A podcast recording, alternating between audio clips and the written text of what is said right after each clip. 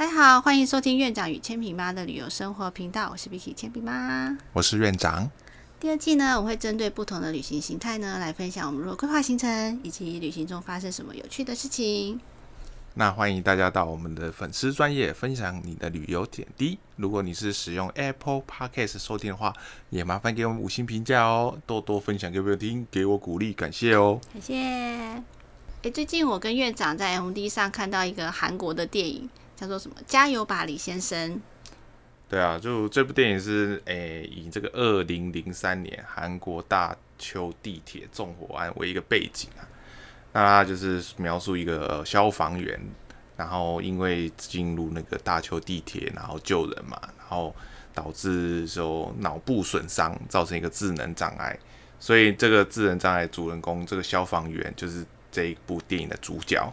还有哲秀是一个帅哥型男，对李先生李哲秀这样。但是帅气的外表却有一个，就是就是很像那种可能就是智力表现比较很像小孩子一样这种的。对啊，这种这种形态类好像最近那个韩国还蛮流行的哈。对啊，就是之前有什么呃什么他不笨他是我爸爸嘛，这个好像是一个国外的，诶也是一个国外的电影嘛，忘了是他好像不是美国，好像是一个欧洲的电影吧，有点忘记了。对啊，还有最近那个。韩国不是很流行的，没关系啊，是神经病这个。哦，对啊，就是可能最近的题材是这个，然后，记那个什么失忆啊之类哦，最近的题材是这个。那重点就是说，它里面他这个男主角哲秀跟他女儿的互动呢，就是非常的有趣。那我们来推荐那个我们的听众给大家听一下啊，看一下这部电影。对啊，那这部电影是那个车胜元饰演的。那这个车胜元他其实我一开始也不是不认识啦，其实是我看那个有一个韩剧叫做《花游记》，他那个之前在 Netflix 有上《花游记》，大概就是讲一个什么孙悟空，然后男主角孙悟空跟那个唐藏唐唐三藏的故事，是女版的唐唐三藏，反正就是 哎，就是也是 就是一个爱情故事就对了。那他这个车社员在里面饰演这是一个牛魔王的角色，那其实也算是男二啦，其实也是那个戏份比较蛮吃重的。非常帅气，因为他本身是当模特的嘛，所以他是一个型男牛魔王。对，然后就是在里面，他就是一个老板嘛，每次都穿那个西装啊，那那个身材又很好又很高，所以穿那个西装就很帅。而且他是有点大叔了，所以他又是留那个小胡子。嗯，对，就是大叔系的，就是呃，日本代表是阿布宽。嗯，呃，韩国代表我觉得就是那个车胜元。有台湾代代表吗？台湾代表大概就金城武吧，帅，想见你。金城武我觉得太年轻了，都还没生小孩，那一直只要要有一点小孩才像大叔嘛。他有一点小胡子啊。Anyways，Anyways，呃，他就是在那个《花游记》里面演这个型男牛魔王，但他的表现呢，我觉得是非常的出色，尤其跟那个男主角李生基他们的 CP 感颇重。什么 CP 感？跟解释一下吧。CP 感就是男主角跟女主角 couple 的那种感觉啊。那那他不是男男二跟男一，那是 BL 感吧？好吧，必须要看。好，anyways，那这车胜元呢？其实他还有另外一个绰号叫车大神。啊，院长要不要来说一下？对啊，就是因为我们我我们后来有看那个韩国的综艺，那个好像叫做一日三餐嘛。那他就是说拍，就是说一些艺人，然后到那个乡下，然后去诶生活，诶，然后就是你可能要啊，我我们看的是渔村片，所以他们就是会去去打鱼，哦，钓鱼或捕鱼。啊，那那个车大神哈，那车社员他也有参加，然后他就是在在那个家里面负责煮菜，然后每次煮菜呢，他就会一直谁谁凉哈，然后也会一直管人家，所以他他人家就要叫他车大神。那另外还一体的里面一个男二，嗯，应该是这个哲秀他的弟弟还是哥哥，我不太确定。弟弟啊，弟弟。弟弟哈，然后他就是负责那个现在在照顾这个哲秀的生活起居。那他这个演的这个人呢，其实是我们当之前很红的韩剧《夫妻的世界》里面的渣男。那在这这部戏里面呢，他就有摆脱渣男的形象。不过他也不是一个很帅的角色啊，反正就是这样。就弟弟的老婆还蛮正的，这样。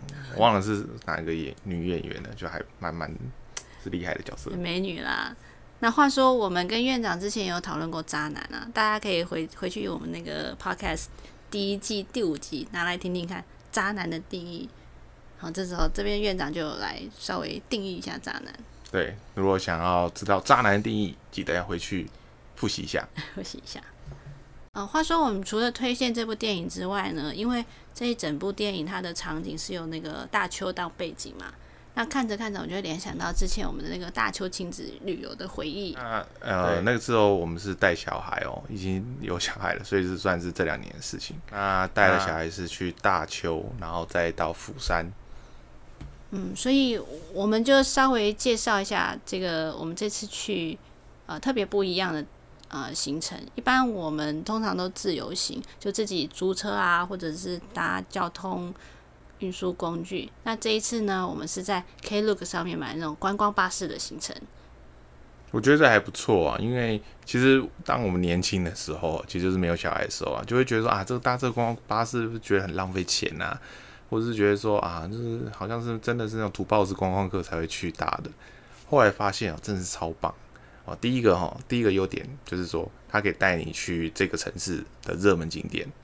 那它反正热门景点都一定有停嘛，那随上随下，这很方便。第二个呢，就是因为我们带小孩，所以小孩就是需要就是坐车哦，不然你带着他一直走，他可能会累啊，或什么，反正就是毛很多就对了。当然，这种大巴士呢，就是好处就是说，你一上去一定有位置坐，因为买这种票的 观光客其实算不算多啦。嗯，然后就是它在固定热热门的景点啊，就会让你固定的时间，你只要在时间内就会过去的话，就可以搭上它，就可以到下一站。那你打假设说它有十几站可以选择，那你可以依照你的旅行的形态安排喜欢的那个地点，然后就安排三到五个，在一天内去去去做游玩。对啊，我觉得就是说，因为它就是一个热门景点啊。其实就算你今天跑不完，如果你还是很想去其他景点，你再买一张就好了。再买一天，不是不是太贵哈。对啊，而且他去的有些景点，可能就是说你的诶，比如说地铁啊，比较不容易到达。因为我们有去一个这个前山公园，那它是这个大邱这边有一个山，然后还有一个观景台。那基本上你那个地铁不可能到那个地方啊，就是你一定要可能要坐地铁，然后再换换公车这样。但是你搭这个观光巴士，它就会带你到那里去啊。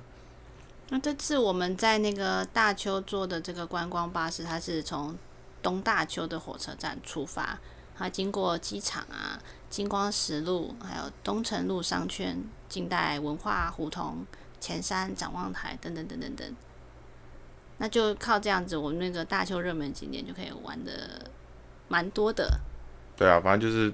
基本要去大学要去的点，你一定有去到，对啊。然后我们到了，我记得我们到那个东城路那边，就是，诶，东城路就是算是大邱的西门町哦。简单来讲讲，就是一个大邱热闹的地方。它附近有一个，诶，就是炖排骨哦，很好吃。就是大家想象中，就是韩国可能不就是什么烧肉啊、泡菜锅啊，或是什么之类的哦。那这个炖排骨，就是我觉得是韩国料理里面最好吃的。也没有啦，就是特色啊，特色，这是大邱的特色，就是说可能在别的地方比较找不到，至少台北台北没有啊，对啊，那台北你常吃韩国烧肉或者是泡菜或者什么韩式的料理，很少会，我我应该说没，我印象中没有出现这种炖排骨的料理，所以我觉得很好吃。对啊，还有像某一个地方还有一个那个烤肠一条街，整条街全部都在卖烤肠。对啊，那这个也是很酷啦。就是说，好像一开始说本来只有一家，然后在卖那个烤大肠。哦，那烤大其实那个整个设计上跟你那个韩式烤肉一样，反正就是一个炉子嘛。只是说里面的料就只有烤大肠。哦，那还有搭配那个鸡心，对，然后还有另外一个什么第三种鸡胗之类的吧。反正就是这三种内脏而已。然后可能因为哎韩式的就是说它都会包那个生菜吃嘛，所以你就是大肠包生菜。那跟一般的那种就是诶烤肉不一样，那你觉得很有趣。然后它那个调味调的很不错，所以就是说，虽然你一直吃大肠，或是说你一直吃那个鸡心啊、内脏啊，但是你不会觉得说吃很腻，因为那个都调的很好吃。还有一个我觉得还蛮印象蛮深刻，就是那个有一个庶民排骨，就是我们在下公车还是什么时候路边看到的。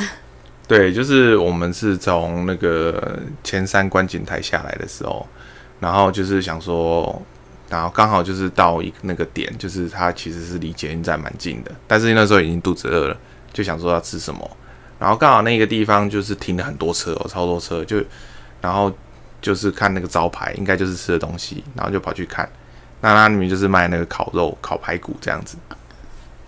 那我觉得印象深刻就是说，呃，他们的服务其实蛮好的，就是里面就是很多热情的小姐姐、小哥哥们。对，就是对于那种对于，因为我们带小孩，对小孩来讲，当然只是小哥哥、小姐姐，对不对？对于我们就是那个正妹店员这样。正妹店员不是弟弟妹妹哦。正妹已经有个妹字啊，对不对？他也也他那个男生店员蛮帅的，我觉得。对对对，对啊，然后他会。帮我们烤，也会教我们烤啦。想要自己烤也是可以啦。